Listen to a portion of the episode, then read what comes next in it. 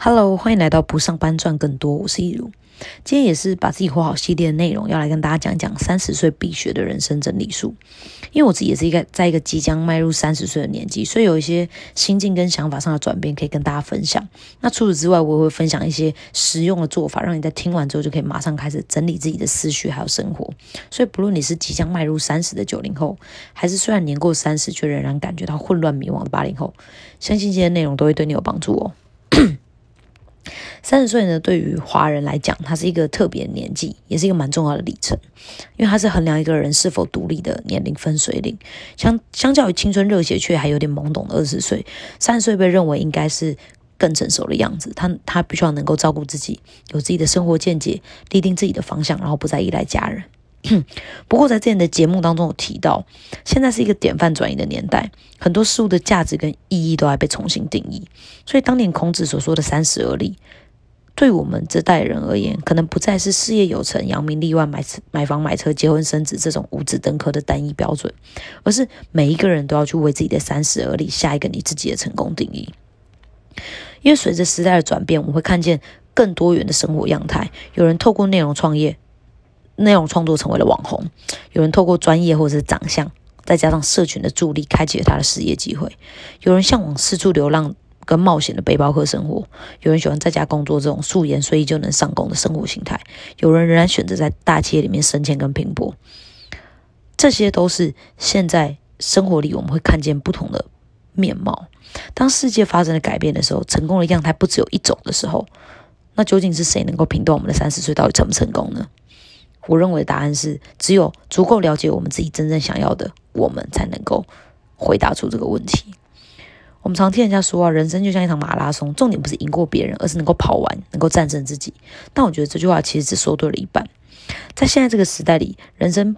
不是一场马拉松，因为每个人其实都有属于自己的路，不应该是有个谁能够为所有人划定路线跟终点，然后每个人就只能依循的那个路前进，还要自我激励说不要比较啊，天生我材必有用啊，可是其实却每天活在比较跟自我攻击里面。所以，如果真的人生要被比喻成一场马拉松的话，那它应该是由你自己来决定终点在哪里，然后只有你一个参赛选手，专属于你自己的人生马拉松。现在是一个拥有更多机会，但也更需要思考力的年代。我们如果不为自己规划，选择活成自己喜欢的样子，就得要接受社会或者是老板的安排，依循旧有的普世价值生活。但那样的风险就是每天活在那个遥不可及又不合时宜的传统标准里面。这很可能就是我们不自信或者是不快乐的最主要的原因。那对我自己来说呢？我觉得三十而立是三十岁的我至少要确定我的价值观还有未来的方向。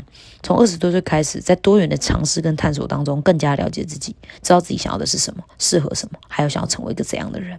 在三十岁的时候立定方向，并且开始专注的生根跟发展。我自己在即将迈入三十岁之前，经历了两个重要的思想转变。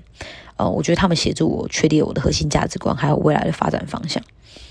那第一个呢，是我开始重视选择。以前我觉得拥有会带来快乐，全拿的人生才叫人生，所以我信奉的价值观是努力让自己的能力扩大，这样我就不用面对选择，不用在买东西的时候做取舍，不用在梦想跟现实之间做取舍，不用在工作赚钱还有陪伴家人之间做取舍，反正我就是自律追求一种不用取舍的人生。但年纪越大以后，我发现不论选择权扩大到什么程度，它依旧涵盖了选择。我也才渐渐明白，说哦，原来懂得选择是人生当中最重要的课题。因为我们每天每分每秒都在面临选择，选择我们要跟谁在一起，我们要把注意力放在哪里，我们要用时间来创造些什么。而我们的人生状态，就是我们所做的每一个选择的总和。选择它也被称作取舍，它的困难点就在于它同时涉及了两个我们想要的事物。如果有其中一个不是我们想要的，那那就不叫取舍了，因为那个选它根本就不会出现在我们的选项里。可是大多数人害怕取舍的原因，是因为他们没有发现，当你必须要取舍的时候，你反而会更深入的去探究每一个选项。所以取舍的重点不在舍，而是了解自己的喜好，不将就的去选择一个没那么好，或者是你不真正热爱的事物。一个人不知道自己要什么。的话，就算你给他全世界，他也不会快乐。所以，当你学会取舍，代表你更清楚的知道自己真正想要的是什么，也才能够透过选择得到真正的快乐。在大多数的时候，能够做出对自己而言正确的选择，会比不用做选择来的更快乐。第二个思想转变，则是我越来越推崇第一性原理。重视而且追求事情的本质。地性原理是古希腊哲学家亚里士多德提出来的一个哲学术语。他说，每一个系统当中都存在一个最基本的命题，它是不能被违背或者是删除的。简单来说，这样的思考方式是用物理学的角度来看待这个世界，一层一层剥开事情。的表象，然后看到这件事情的本质，再从本质一层一层往上走，这样的思考方式能够帮助我们回溯事物的根本，重新思考一件事情该怎么做。以前小的时候，我很热血，也很及时行乐，几乎是凭感觉做每一件事情的。不论是自己的目标、兴趣，还是别人的邀约跟请求，我都没有先考量自己的时间跟精力能不能负担，就照单全收，过这个燃烧生命的加法人生。无限上纲的结果就是消耗自己的身体健康，还有宝贵的青春。可是。呃，越是长大以后，我越是发现，这样倾斜的方式其实很难达成什么伟大的成就，因为所有的伟大都需要时间的累积，但是不能持久的方式是无法带来时间累积的。所以做不能累积的事，其实就是一件最浪费时间跟生命的的的方式。我也意识到，时间、精力、体力终究都是有限的，所以需要学习更有效的方式来管理跟运用这些有限资源。呃，我是在去年初给自己定年度关键字的时候，发现了自己的改变。我写下了“恒”这个字，期许自己能够持之以恒的朝自己定下的方向前进，持之以恒的做到每一件小事。因为我发现人生中好像本来就没有什么是一触可及的大事，所以我看起来的大事都是小事经过长时间累积而来的。但是换作是我以前，我大概会写个什么“冲”或者是“破”或者是“干”这种字吧。而我的思考方向呢，也从我该做什么、怎么做，转向思考我是谁，我想过怎样的生活，我存在的意义是什么，还有我想要对他人跟这个世界提供怎样的贡献，在信念、想法跟做法上都逐渐朝向一个一致的方向。呃，跟大家分享我自己的经验呢，目的是想要让你们知道，说随时都可以是那个。改变的时间点，开始把焦点从收入、头衔、行头，或是别人的眼光这些外在的事物，转向我们自己，开始整理自己的内心，了解自己，为自己规划一个会让我们充满热情并且成长的生活。因为三十岁其实只是一个象征，一个可能勾起自觉的人生阶段，但重点是本质，本质是整理自己的人生，为自己想要的目标努力，几岁都可以。有专心在锻炼的人，其实不太会管别人在干嘛，因为他知道他自己的强项是什么。也知道自己需要修正跟锻炼的是什么。只要你进入这个呃为自己人生专注的状态，当时间过去，你会在你下苦功锻炼的地方有所成长。这些东西听起来都还蛮有道理的，但要怎么开始第一步呢？我们接下来就来聊一聊一些实作的面向。传说中三十岁必学的人生整理术，其实就是让断舍离这个概念成为我们人生当中的一部分。我们能够带着少但是更好的思维，神圣的过未来的每一天，因为。很多时候，你拥有的东西会反映出你对生活的态度。当你无法决定你要留下或者是丢弃什么东西的时候，代表你看不清楚，对你而言什么东西是真正重要的。就在生活当中不知不觉增加一些自己根本不需要的物品。简朴的生活会带来平静，但简朴不等于简陋。断舍离这件事情的概念，它既不是收纳，也不是丢东西，而是透过收拾物品来了解自己，整理自己内心的混沌，知道自己真正喜欢什么。让人生更舒服的一种方式，所以你有没有发现，断舍离的主角其实并不是物品，而是你自己。而断舍离人围绕在一个核心的理念上面，那就是意识到时间跟空间是有限的，需要学会取舍跟选择，才能够腾出时间空跟空间，来让我们真正想要的人事物进入我们的生命里面，并且有品质的停留。每个人都能够透过这个方法来塑造一个更有品质、更快乐的生活状态。那呃，我会把断舍离分的三个面向来讨论，分别是物品上的断舍离、工作上的断舍离以及关系上的断断舍离。但是呃，因为时间的关系，所以我们今天只会讲完物品上的。那呃，工作以及关系的断舍离，我们就会分到下一集再讲。那我们就先从最容易察觉跟分辨的实体物品开始。现在呢，想象一下，你准备要搬家了。那是一个你梦想中的房子，新家什么都好，地段好，环境好，布置很干净漂亮，交通跟生活机能还很方便。只是它的收纳空间只有现在住所的一半，所以你只能把一半的东西带走。那你会带走哪些？很多人听到这里就会觉得，怎么可能丢掉一半啊？这样我怎么生活啊？但事实是，你大多数的生活都只会用到这么少的东西。以前没有那些东西的时候，你是过得好好的。你会有这么多鞋子、裤子、衣服、书籍以及许多重复性的日常用品，只是购物舒压这种过度消费的结果而已。喜新又念旧的性格会压迫我们的生活空间，让我们过得像回收博一样。所以我们真的可以只留下一半的物品就过着完整的生活，甚至我该说是更好的生活。所以想一下，如果你只留下一半，你会留下哪一些？那我们就开始进入这个断舍离。我在这边提供几个重要的原则跟方法，让断舍离困难症患者也能够轻松上手。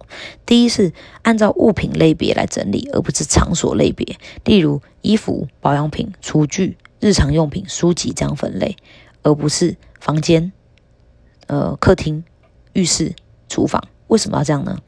因为有很多人所谓的整理，其实只是把垃圾排整齐而已。但是当你越买越多，却没有。汰换旧的跟整理的时候，家里当然会被塞爆啊！我身边有好几个一个人住的朋友，或是两口之家，家里有多到你难以想象的保鲜盒、厨具、保温瓶跟生活用品。不说我还以为那是逃难配备的，谁会用得到这么多一样的东西呀？如果按照场所类别来整理，就会陷入整理的地狱，一直在不同的地方收拾到相同的东西，不知道什么东收什么时候才能够收完，最后就觉得放弃吧，就让它乱。所以你该做的事情是把所有相同类别的东西都先集中在一起。然后想想，你只能带走一半，精挑细选出你真正有在用，或者是你真正喜欢的。第二是按照顺序，从容易判断去留的类别开始整理。一般来说，建议的顺序会是衣服，再来书籍杂物，最后才是纪念品。不过这个顺序还是可以依照不同人的主性来做客制化的调整啦。会从衣服开始的原因，是因为呃，它有很多很直观的判断依依据，像是它是当季的还是过季的啊，还穿不穿得下，啊或是你多久没穿啦之类的等等。而且整理完衣柜会有一种 很舒适的疗愈感，因为那是我们每天都会使用的空间，所以整理完会有立即得到反馈的成就感。但是如果你是一个一整理衣柜就会开启时装秀的人，也可以考虑先从书籍跟杂物整理起，不然你可能整理个三天三夜都还丢不了一件。